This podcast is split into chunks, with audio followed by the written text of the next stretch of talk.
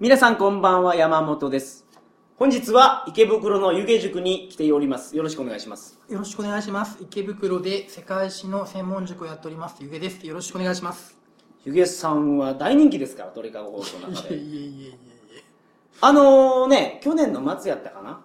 あの、告知してた一般向け事業が、はいいよいよはい現実味を帯びてきまして、はい。えー、まだはっきりとした日取りは決まってないんですけど、はい。6月の水曜日にはい。やろうかなと。雨の中野外で。はいいや、違いますよ。池袋の湯気塾なんですよ。あの、湯気塾で、インターネットで調べてもらうと、そうですね。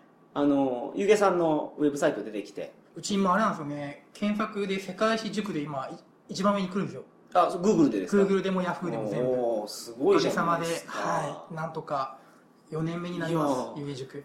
もう僕置いていかれるんじゃないですか、湯気さんにほんまにいや、僕も連れてってくださいよ。高みに上がるときは。えーちょっと僕オープニングでちょっとどうしても話したいことがあるんですけど。ああ、どうぞどうぞ。えいいですかね、はいはいもし使えなかったら消してください。いえいえいえいえ、どうぞ。池袋で塾やってるんですけど、はい西口公園にあのホームレスが住んでるんですけど、はい。まああのね、こう皆さんに申し訳なさそうに住むんだったらいいんですけど、はい。むちゃくちゃ堂々と住んでるわけですよ。もう公園をもうまるでなんかなんすかね、夢のようなキャンプサイトみたいな状態になってるんですよ。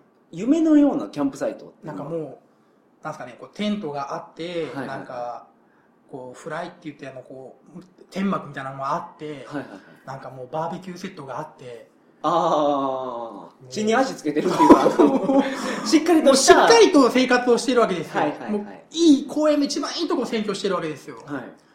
で、なんかこう、僕、ちょっと許せないなと思って、緑地お課、あの、豊島区の緑地課に電話したんですけど、はい。で、いろいろ分かったんですね。はい分かったのが、一回豊島区の緑地課が、それを撤去したらしいんですよ。すみません。緑地課っていうのは何をやってるところですか？公園整備、公園課ですね。ああ、そういうのあるんですね。緑地課が公園を担当してて、はいはい。でそのホームレスのその素敵なものをセットセットをちょっと一旦撤去したら、はい。ホームレスがまあ刃物を持って豊島区に行ったみたいで。ああ、なるほど。で警察沙汰になって、はい。でそれからなんか豊島区腰が引けたみたいで。ああ、まあ公務員の方。が。どんどんどんどんなんかもう快適な生活になってってるわけですよ彼にとって。公園が。え、それってホームレス一人なんです一か人ですもんああの、別のホームレスもいるんですけど、別のホームレスは、なんかまあ、まあ、いるホームレスいるっちゃないんですけど、こう申し訳なさそうに住むホーレスとホームレスと、あ、はい。もうすごいもう悠々自適なホームレス。ああ、もう公園の主になって主になってるっていうはいはいはい。これ真面目な話で、ちょっと、包丁とか置きっぱなしにしてるの怖いんですよね、ガスコンロも。ああ、だってねうん、テントを撤去されたら市役所にね、刃物持ってて殴り込む人ですかですからら、それ、まあ、危ないですよね。うんはい。で、警察に相談したら、はい。そのまあ警察も困ってて緑地課が仕事しないんだよね。あそこは公道じゃないから。道路に少しでも入り出したら道交法でいはい。ろいろできるんだけど、公園の内部なんでって言って。え、公園の内部っていうのは市の持ち物っていうか、その、そうです。豊島区の、豊島区の所有なんで。ああ、豊島区が言わなければ。そうですね。道路交通法が使えないらしいんですよね。はははでなんかどんどんどんどんなんかもう悠々自適な生活になってっていいのかこれでっていう問題提起をされてるわけですね。そうなんですだから僕が仮に都知事選に出るならば おタイムリーですね。タイムリー まあもう決まってるんですよねこれあまだ決まってないんだこの放送の時は、えーと、決まっ3月の末ですね。あじゃあなるほどはい。出るならば僕、はいあのホームレスを全部焼き殺していきたいなって その公約は、はい、いやちょっと過激すぎますね。はい。いやホームレス僕何が嫌いかってはい。いや生活保護を受け入れないからホームレス住んでるわけですよ。つまり働けるんですよ彼らは。働けるのに働いてないから。はい。だって僕だってねあんな立派な西口公園にテント張りたいですもん、おー。ちょっと許しがたいなと思ってなるほど。はいはいすいませんなんかいえいえい個人的なえ。いや、思いがもう、はけ口として使ってください。すいませんちょっとちょっとスッとしました、はい、ありがとうございます。申し訳ないですいえいええいえ。まあね、ゆげさんも、はい塾経営で、はい生徒さんのはい身の安全を守らないかんっていうのがあるわけですかああまあ確かにそうですねはい、ら。はい。まあそういうフォローを入れさせていただきます。今今日の本題は、今日の本題はですね、えー、アルカポーネアルカポネ。はいマフィアですね。マフィアです。あのーアメリカで一番有名なギャングですね。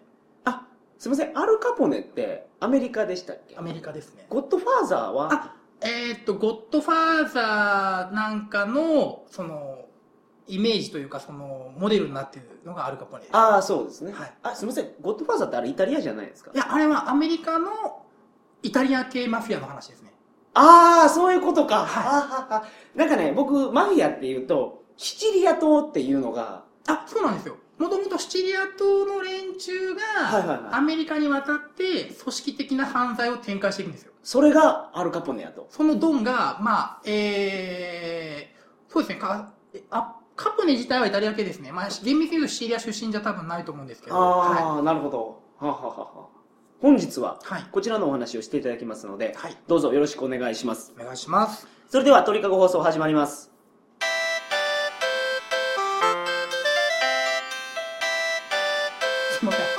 ええ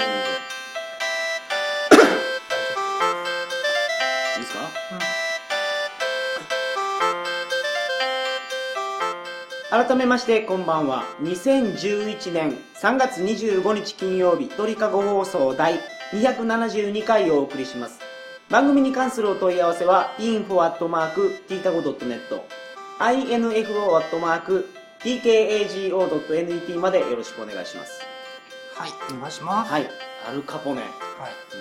あのマフィアっていうのは何をするんですか？まあ、えー、犯、組織犯罪ですね。組織的に犯罪を行う。まあ、日本で言うと暴力団ですね。はおー。はなんかそのそれは必要悪とかいうようなレベルの犯罪組織なんですか？それとももうない方がええぐらいの？それはですね、まあ、人によって考え方とか解釈がやっぱ違ってきますね。その、まあ、今のね、日本だとね、暴力団は敵とかなってますけど、うはいね、その昔はその、なんですかね、こう商店街の治安を守るために、暴力団を使ってた時期もありますから、うん。だから一それは日本の歴史の中で日本の歴史の中でそれはありますね。現在はその、もう警察がある程度しっかりしてきたので、はいはいはい。まあ、また、その公的暴力と私的暴力、その警察とヤクザの線引きっていうのがしっかりできているので、現在は。はいはいはい。まあ、暴力団っていうのは縮小していると思うし、うん。自分はまあ、それっていいかなっていうのはありますけど、うん。例えばその、まあ、お店を経営する側から行くと、その、例えば、ね、電話一本ですぐ来てはい、トラブルを解決してくれるならば、やはりね、特に客層が悪い風俗とか、賭博の場合はどうしても、そういう民間暴力に、もうまあ賭博はバリバリ違法ですからね。まあ、頼ってしまう ことはありますよね。は僕の中でのアルカポネってそのはい。暴力団っていうイメージよりは必殺仕事人とかねい。うんあの法律で裁けないけど、どう見ても悪いやろみたいなうん人を懲らしめるようなそういうなんかネズミ小僧的なねあの、イメージまが、あそれ近いものありますよ。はいはいで、その、まあ、カポネ何やったかというと、その、禁酒法っていうのがあったんですよ、アメリカで。お酒飲んだらいけない。お酒飲んだらいかん、まあ、あの、お酒作ったり販売したりしたらいかんよっていう法律なんですけど、それなんでできたんですかそんなやつがこれはですね、えーまあ、理由は複数あるんですけど、まず、第一次世界大戦が終わった後にできたんですけどね。はい。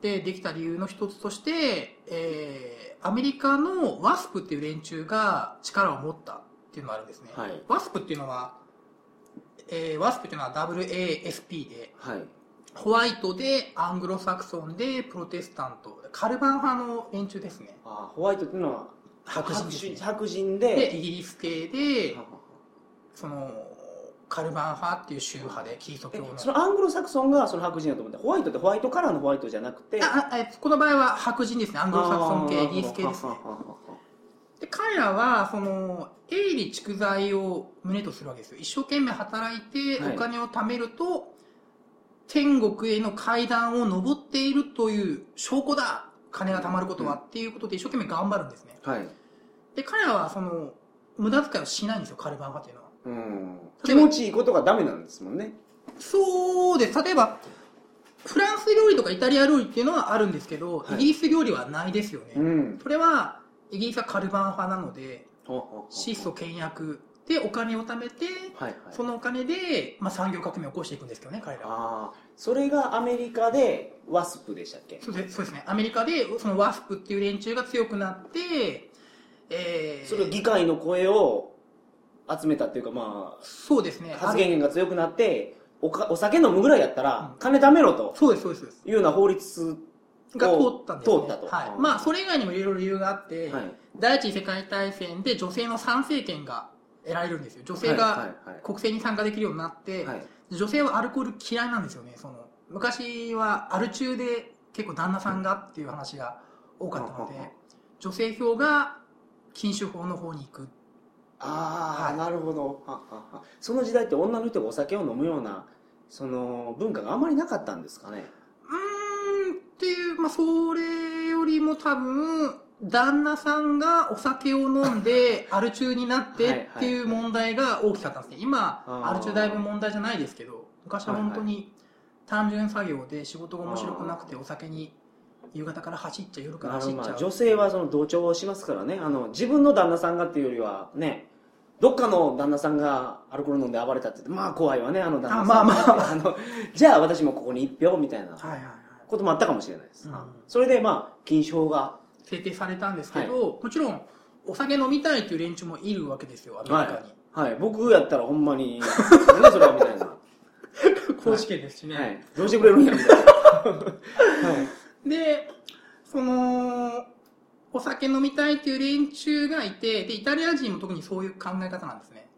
ああそのイタリアとかフランスっていうのはブドウ酒をたくさん生産してて、はいはい。土地も豊かだから、えーもう普通にお酒を飲む文化があるんですよね。はい。うち、まあ、我々が住んでる日本もそうですよね。はい。お祝いごとにお酒を乾杯って。言って、はいはいでまあその考え方的にまず違うし。はい。でまあじゃあ我々イタリア人が、えーお酒を密造販売はいはい。してやろうというふうにしてまあその禁酒法時代に、まあ、荒稼ぎしたトップがカポネなんですね。アルカポネあカポネっていうのは、アルが下の名前でカポネが名字ってことですか？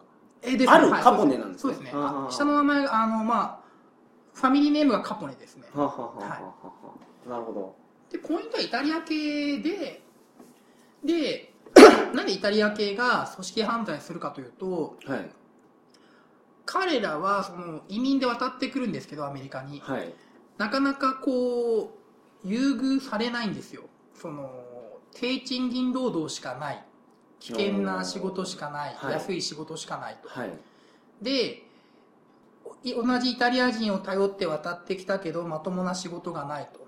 で、はい。アメリカという社会に対して不満を抱く。反抗的になる、はい。じゃあ組織的に犯罪をしようね。うんっていう。で組織的に犯罪をするとまたイタリア系がって話になってまたイタリア人がアメリカ社会に溶け込めないなるほど。でまた就職ができない。うん。でこの悪循環が展開されていくんですね、でまあ、代表的にやったことが禁酒法の時代にお酒を作ってたそうですね。今の僕らの価値観ではまあねお酒飲んでもいい時代ですから、ね、禁酒法の方が悪いやろっていう気がするんですけど、うん。その時代では法律で禁止されてるわけですからはい、今でいうところのね例えば大麻をうん。裏でめっちゃ作って売ってたとか、うん。それぐらいのレベルのことをやってたってことなんですよいやそれはね難しいんですよね。っていうのがその日本っていうのはみんな、まあ言い方悪いですけどほぼ単一民族国家でみんな同じような考え方を持っているわけですよ。はいはいはいところがアメリカの場合はそのワスプもいるしイタリア系もいるしフランス系もいるしはいはい。いろんな連中がいるので、はい。そのワスプの連中にとってみたらお酒っていうのは悪い、まあ、キリスト教でいうと7つの大罪の,、まあその退職に当たってしまう。あ退職になるんですか？いっぱい食べたら悪いよっていう。そうですね。だからお酒っていうのはもともと穀物から作る場合が多いじゃないですか。麦だし、ビールは麦だし、はい。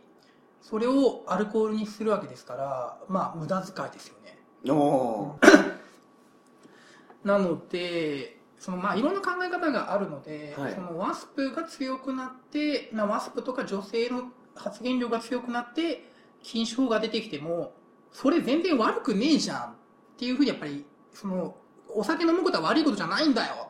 っていう考え方やっぱりああったんでしょうね。イタリア系には当然。ああ、うん。そうか。日本ではすごい固執するのはその日本人としてのコミュニティを崩したくないっていうのがうん日本人にあるからその外国人参政権とか、まあ、僕もあんまり賛成ではないですけど、うん。そういうの全部排除しようとするんですけど、うん。アメリカっていうのは国策的にその移民を受け入れてたっていう背景があるんですよ。だから日本の今の状態とはまあ全然違う違うんですだってアメリカ人ってアメリカ人と日本人って言ってもはい。すごく開きがありますよ。だってアメリカ人って言ってもまあ白いのから黄色いのから黒いのまで全部いるわけじゃないですか。はいはいはい。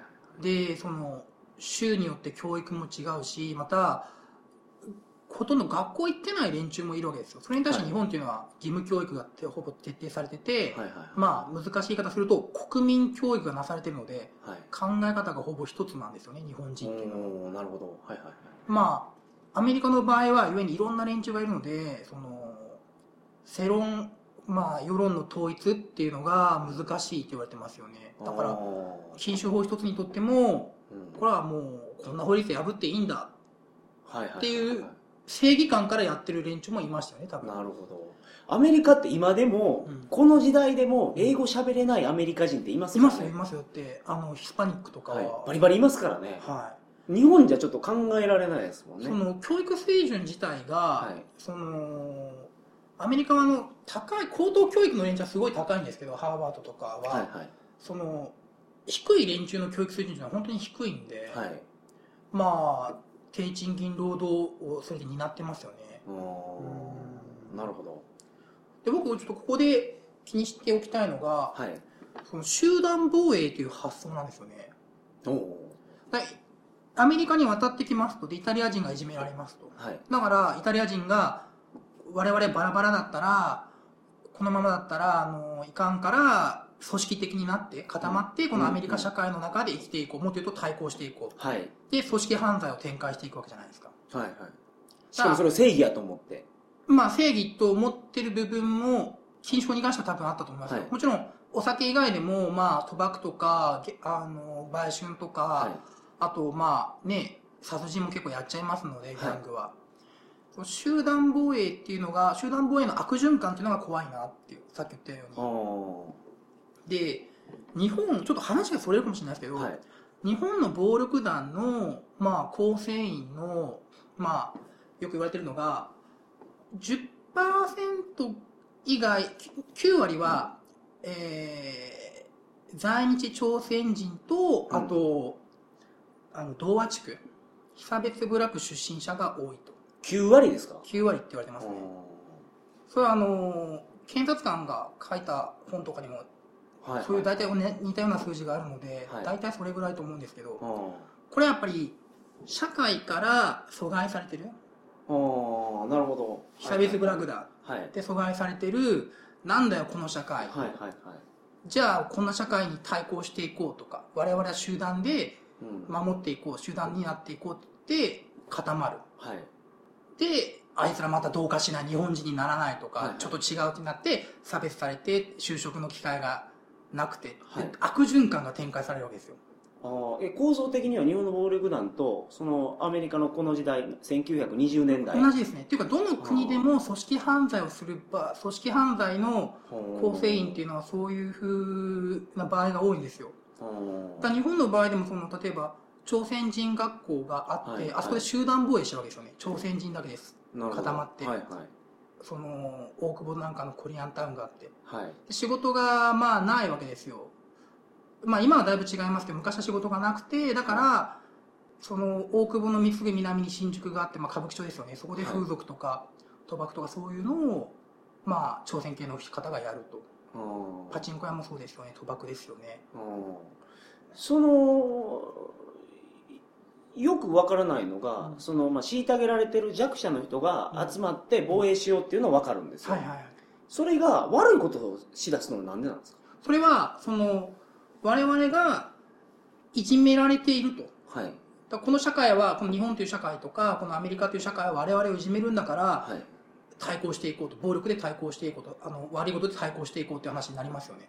ももちろん中には全部が全部そうじゃないですよ。例えば、はい孫正義みたいにその、はいはい。まあ、在日の方でもその日本社会に溶け込んでいこうとかはいはい。いう人はいるので一概に全部イタリア人が全部朝鮮人がっていうことではないんですよね、はいはい。もちろん。うん。もちろん例えばいやそういう組織犯罪はいけないからちゃんとまっとうな仕事でなんとか食っていこうよっていうのがロッテという会社ですよね。うん新宿池袋から新宿行くときに右側かなあの大久保新宿ら辺でロッテの工場がありますけどあれはそういう職のない朝鮮の方々を吸収するために、まあロッテはあそこに工場があってはい。発展していったんですけど、うん。だからロッテの CM ってほとんど韓流スターを使いますよね。おー。まあ韓国のロッテデデパートとか。もともとあれは日本のロッテ会社なんですよ。あ在日朝鮮人の方がそういうその日本の朝鮮人を助けてあげ、まあ、頑張って集団防衛していきましょうと、はい。その犯罪ではなくてってい。うことで吸収していったのがロッテ。で大きくなって韓国に進出したんです。もともと日本なんあですよ。そうなんですか、はい。ああなるほど。だから僕はそのまあ朝鮮人問題に関してはすごくそのいろいろ問題あるけども、はい。仲良くしていくべきだと思うから、はい。お店で悩んだらロッテを買ってます お店で悩んだ？あお店で商品を買うときに悩んだらあじゃあこのお菓子とこのお菓子。どっちにしようかなと、だったらロッテを買います。はい。はい、とそのまあねそれはその朝鮮人の中でも、あのー集団的で集まって、いい方向に行そうってる。ですねそうですねそうですね。ね、うん。ダークサイドに落ちてない方やから。だってはい。考えてみたらだって今新宿にまだロッテの工場ってあるんですよ。あんなに土地が高いところに、うん。あんなにあそこに工場があるっていうのはやはりその採算とかそういうの考えてなくてあそこにあるわけですよ。やっぱり韓国人にはいはい。職を与えな、在日朝鮮人に職を与えなきゃいけないっていう。う、んなるほど。立派な企業と思いますよ。そうですね、うん。はんはんはん皆さんロッテを買いましょう。はい。野球もロッテを。ロッテって言うとやっぱビックリマンチョコがね、あ僕らの時代ではん、すごくて。はいはいはい、はい。僕ね、実はスーパーゼウス持ってるんですよ はい。未だにあるんです。よ。なるほど、はい、うん。余談ですけど。うん。はい。だからその今そのまあ集団防衛やってたっていうのは、はい。まあまあ最近までであってここ最近はねすごくその朝鮮人に対する差別とかもだいぶなくなってきたなと僕は思ってですね、だからいい方向に行ってるかなっていう、うん。その童話問題もそうですけど、はい。うんなるほど。悪循環がその組織犯罪を生むので、うん。まあ、もっと言うと悪循環貧困犯罪うん。就職機会の就職機会がなくてまた貧困犯罪ってなるから、うんだからやはりいろいろ問題はあるけども、はいはいはい同和地区とか在日朝鮮人に対しては僕は一定程度お金を落とすっていうのはまあ刑事政策治安を考えるとありかなと思いますもちろんそれはあの将来的に改善するためにっていう話ですよね。そうですねうんで、まあ、これ僕の考えですけど、はいそのまあ、アメアメでやっていけば、まあ、日本人になっていけるかなっていう、僕は国民国家という考え方が好きなので、その、やっぱり国内で、その、朝鮮人学校で独自のカリキュラムで勉強されるっていうのは、どうかなって思うんですね。はい。集団防衛をしてほしくないわけですよ。うん日本人になってほしいんですよ、僕は。だから、日本人になってほしいから、それそれなりの、ね、このまあ経済的なものをあげるから、うんお勉強させる機会もあげるから、集団防衛やめてほしいなっていうのは僕思うんですよね。それがね、いいや、その、僕がよくわからないのは、集団防衛だけじゃなくて、うんその、国があってですよね、例えば北朝鮮からうん、こういうふうにやりなさいっていう指示が出てて、はいはい。その通りにやってるんやとしたらですよね、はいはいはいそのスパイ的な役目で。はいはいはい。その、朝鮮総連とかですよね。はいはいはいはいはそれは、例えば雨雨上げても、ううまく回らないとは思うんですよ。うーんそこを断ち切った上で上でじゃないと。そうですね。まあ、うーん、まあそうですね。はい。確かにね、はある、あるまあね、あるかもですね。はいはいはい。まあなんか、ものすごい方向に行ってましたけど、アルカポネから、まあ、今の日本の現状を憂うという。そうですね、まあ、はいその世界史って言っても時代が違うとか、うんいろいろ地域が違うと言っても基本構造は全部同じなので、はいはいはい固有名詞が違うだけですからね。おーなるほどだからやっぱ世界史を、まあ、ここ1920年代のアメリカの話をするときは、うん。必ず日本の在日問題の話を、集団防衛の話をしますので、イタリアの。あ塾で？うんそれは生徒さんにですか？そうですね。まあその普通のね塾だとその僕まあもともと僕違う塾でそのお給金いただいてやってましたけど、はい。雇われの身で。雇われの身で。はい。その時やっぱり最初にまず授業のあの最初に契約の段階で在日の問題は言わない。政治の話はしない。公明党の話はしない。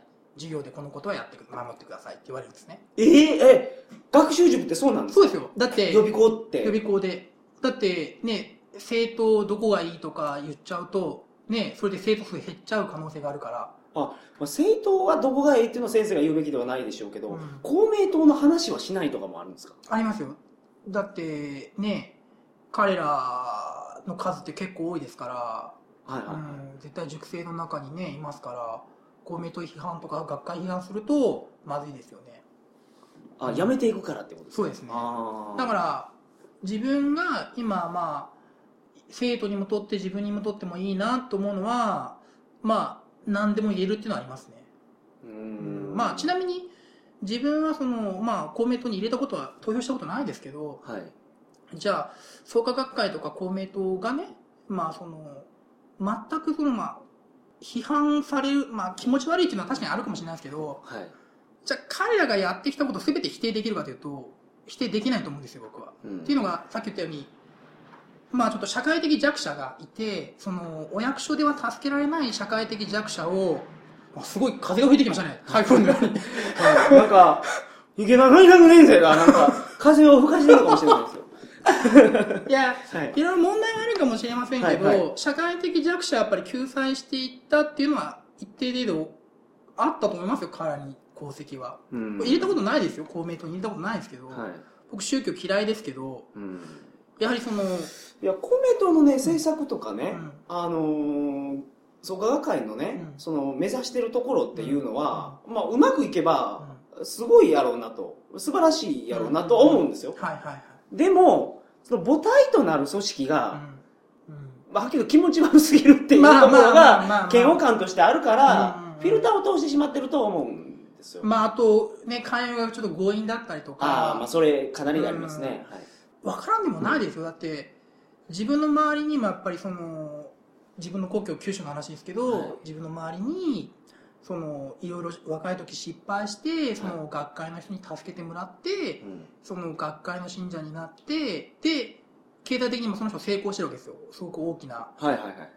うん。経まあ、企業、うん。まあ、大きいっていうか、まあ、九州では、まあえー故郷ではそこそこの会はいはい。社やって、で今度はそのお金で弱者の人をはい。っていうふうになってるので、まあそこら辺見るといい循環なんですけど、うんいやそれやったらいいんですよ、うん。いや僕ねやってる人を否定したりはしないですわ、うん。その人だって幸せなんですもん、うん。その考えを持ってて。だそれをそういう人が僕らに対してうん、あなたは今不幸せやから。なるほどなるほどなるほど。ね、不幸せやから、うん。私は幸せ、あなたは不幸せじゃないでしょ、幸せじゃないでしょ。いや、幸せですよって言っても、いや、幸せじゃないんです、あなたは。気づいてないけど。これをやったら幸せになりますっていう、そのね、かなり強硬的な勧誘が、うんわかりますわかります、ね、いや、それあなたはあなたでいい。僕も否定しないですよ。うんまあ、まあ、言葉選んでしまうな、否定されるからうね。んあれがちょっと、うんまあけどただねまあ話まとめると、はいはい。じゃあその今の日本でこう組織犯罪とかはい。そういうのが減少していった一つとして弊害はあるけども公明党創価学会が頑張ったのはあるかなと思いますよ。ああ、うんあるでしょうね。えだから僕が言ってるのは、そういう気持ち悪い勧誘をしなければいいんですよ。じゃあもっともっとフィルター、ーの色眼鏡をみんなかけなくなると思うから。それは、勧誘してる人がみんな考えんといかん。自分らがどういうことをやってるのかって客観的に見て、そういう形じゃないアプローチでやったら、そうですね。まあただ宗教ってやっぱりね、組織性のある宗教っていうのは、まあ、昔のキリスト教もそうですけど、かなり強引な布教をしていきますからね。あうーん。まあ、一応一旦ありますよね。はい。うん。なんかものすごい重たい内容。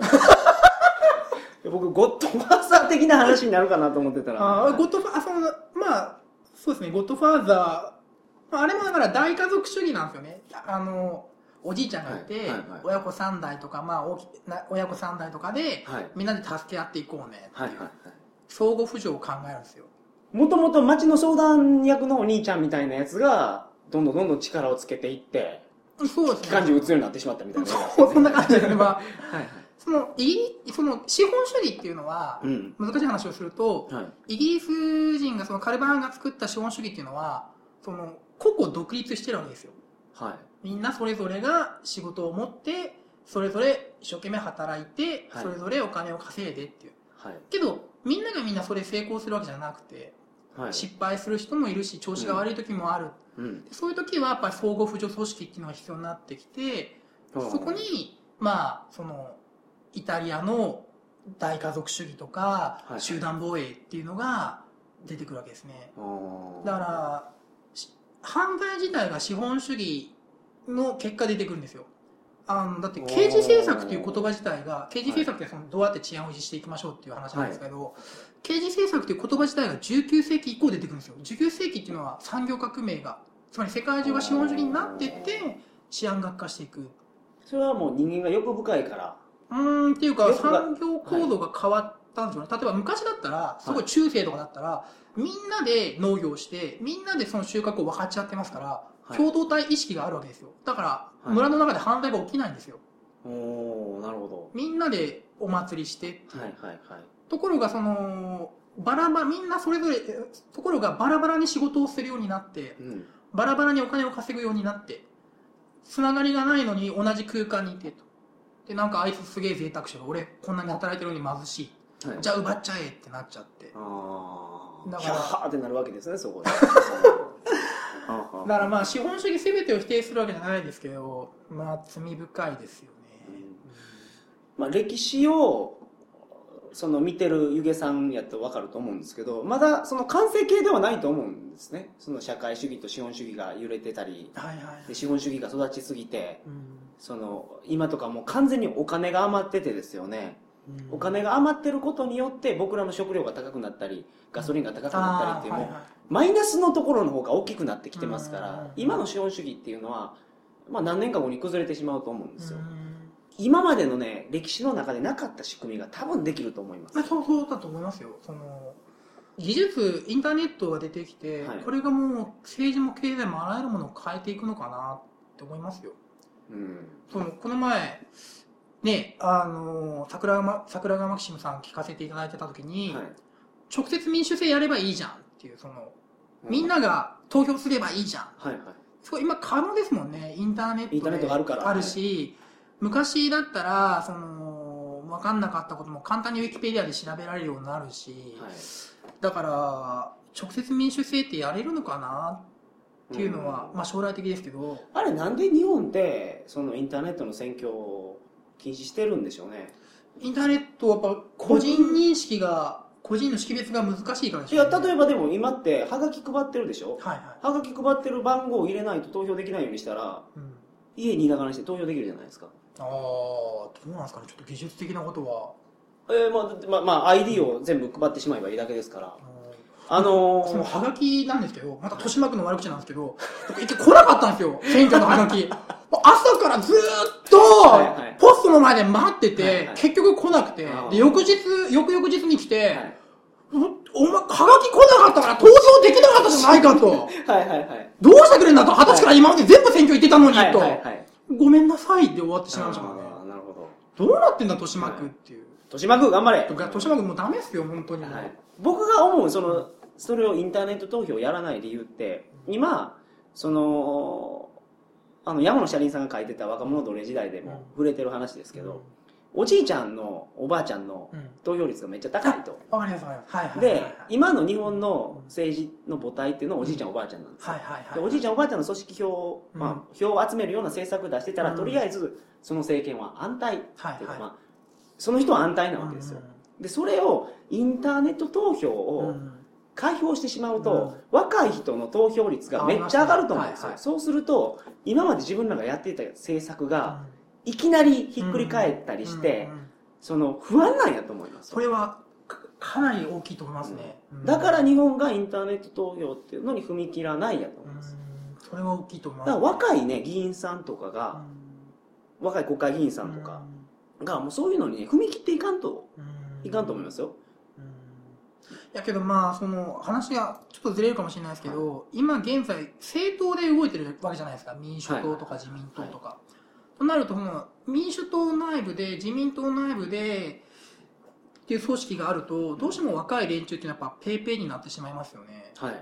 だからみんな無所属で出ればいいかなと僕思うんですよ。あもっと言うと昔は政党って必要だったんですよ。そのポスターを貼るにしても、はいはい。そのい人にこういうふうにやる僕は政策こんな政策持ってますん持ってるんですけどどうですかっていうのは情報発信にお金がかかったから組織性が必要だったんですけど、今ポッドキャストとかメールとかツイッターとかいっぱいあるから、は情報発信にコストがかかんないんですよね。いなるほど。それを考えると政党って多分なくなると思うんですよ。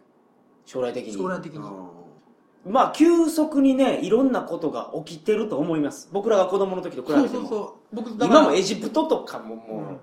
大変なことになってますよ、あのせいでもう株価がガンガン下がってもう。リビアはね、傭兵16万で1日日当雇ってますね。あああのカダフィカダフィでしたっアは。け言ってたのがうん。国連にああの人空爆したじゃないですか、はいはい。カダフィ大佐っていう軍のうん。トップの人がはいはい。軍隊を率いてうん。自国のその市民とかをはいはいはい。焼き払ったんですよ、はいはいでそれを国連が非難したんですね、はいはい。なんでことするんやって、カダフィさんが言ったのはいやお宅の中に常任理事国に中国っているけど、僕は天安門と同じことをやってるだけですよっていうのを、ズバーンと言って国連何も言えなかっなるたっていう、ほどね。うん。バカじゃ独裁者できませんからね。うんまあけどこの放送の時には大きく変わってると思いますよ僕、どうなんだろうな。鎮圧成功するかもですね。わかんないですね。どうなってどっちに行くんだろう。うんただ、はい大事なことは今までと違って今まではそのマスコミっていうのがあってはい。情報通すワンウェイで情報統制ができたわけですよね。はい。テレビ局とラジオ局さえ抑えればよかったんだけど今はツイッターがあってうん。メールがあって、ホームページがあるからみんなが情報を発信できるからその一方的な支配っていうのはできないわけですよ。うん。今までの商業もそうだったんですよ。例えばそのじゃあバレンタインデーねとか、はそのポッキーの日ねとか、うん。一方的に商業文化を押し付けることができたんですけど今はもう各人が情報を発信するようになったからそのまあ多元的ですよね。故にみんなが同じ方向を向くとは限ら、ま、みんなが同じ方向を向かないし、はい。だからそういう中でこの鳥かごもはい。ねマスメディアに対抗できる、はい。うんまあ、スモールメディアか、ねはいはい。としてこう大事な存在じゃないんですかね。なるほど。うんまあ今日の内容はあのーマスメディアでは確実にできないような 特に前半中半そうです中よね。盤の内容はい、はそういう矛でい。ね、うん。あり続けたいと。そうですよね。はい。でそれやっぱりね。スポンサーついてないとかね、そはい。の公共放送では、まあ、まあ、いわゆるマスメディアじゃないからできることで。うん。まあ僕もねお金大好きやからね。あ、だから、はい。これ、みんながお金を、だから、払えばいいんじゃない？ですか。いや、それぞれが聞く人がお金を払えばいいんじゃないですか？一回鳥かご放送聞くのに50円とか。ああまあそれだけのね価値けがあるそうすると、健全なのができるじゃないですか？その、昔の週刊金曜日みたいな。はい、なんですかそれはえ、知りませんか？すごい薄っぺらの雑誌があったんですよ、はい週刊金曜日って。はい800円ぐらいするんですよ、薄っぺらの、はいはいマスコミに広告が入ってないから、はい高いんですよ。はいだからその中の特集記事を全部集めたのが、買ってはいけないっていう。ああはい。山崎のクリームパンはやばいぞとか、はいはいはい。あれやっぱりスポンサーがついてないからできることであって。ああなるほどね。あまあ当時はね、その、紙ですからやっぱりコストかかるんですけど、今、これだとコストかかんないから、ポッドキャストだったら、あはい。山本さんが世界を変えますよ。いやもう ありがとうございます。はい今日はもうこんな内容になってしまいました。はい。ありがとうございます。申し訳なかったです。いえいえ申し訳ないことないです。いろいろ話が飛んでしまって、一いや僕も言いたいことがねなんかちょっと出てしまいましたね。はい。あのー、打たれ弱いんで ご批判の意見はですねほどほどにお願いします。はいあの初めに前半で告知してましたけど6月に湯気塾で一般向けの授業をします、はい。で、えー5月のね、えー最終週のあたりで告知しますのであのーすでにねあのー来たいとはい。湯気塾の一般授業を受けに来たいっていう方のメールは何つかいただいてて、はい。あの女性が多いんですよ。あありがとうございます。さすが湯気さんっていや僕男性的魅力全くない。あで、まあその方は優先的にあのメールを出させていただきますが、い。まあ、この放送を聞いた方で僕もまだ席が空いてるんやったらお願いしたいですっていうのは言っといていただけたらあのまだ今席は空いてると思います。空いてますのではい。あの確保させていただきますので、はい。どうぞよろしくお願いします。よろしくお願いします。それではゆげ先生本日の格言をお願いします。マジですか。いや嘘嘘嘘。あありますか？はい。ええーうん。ポッドキャストが未来を開く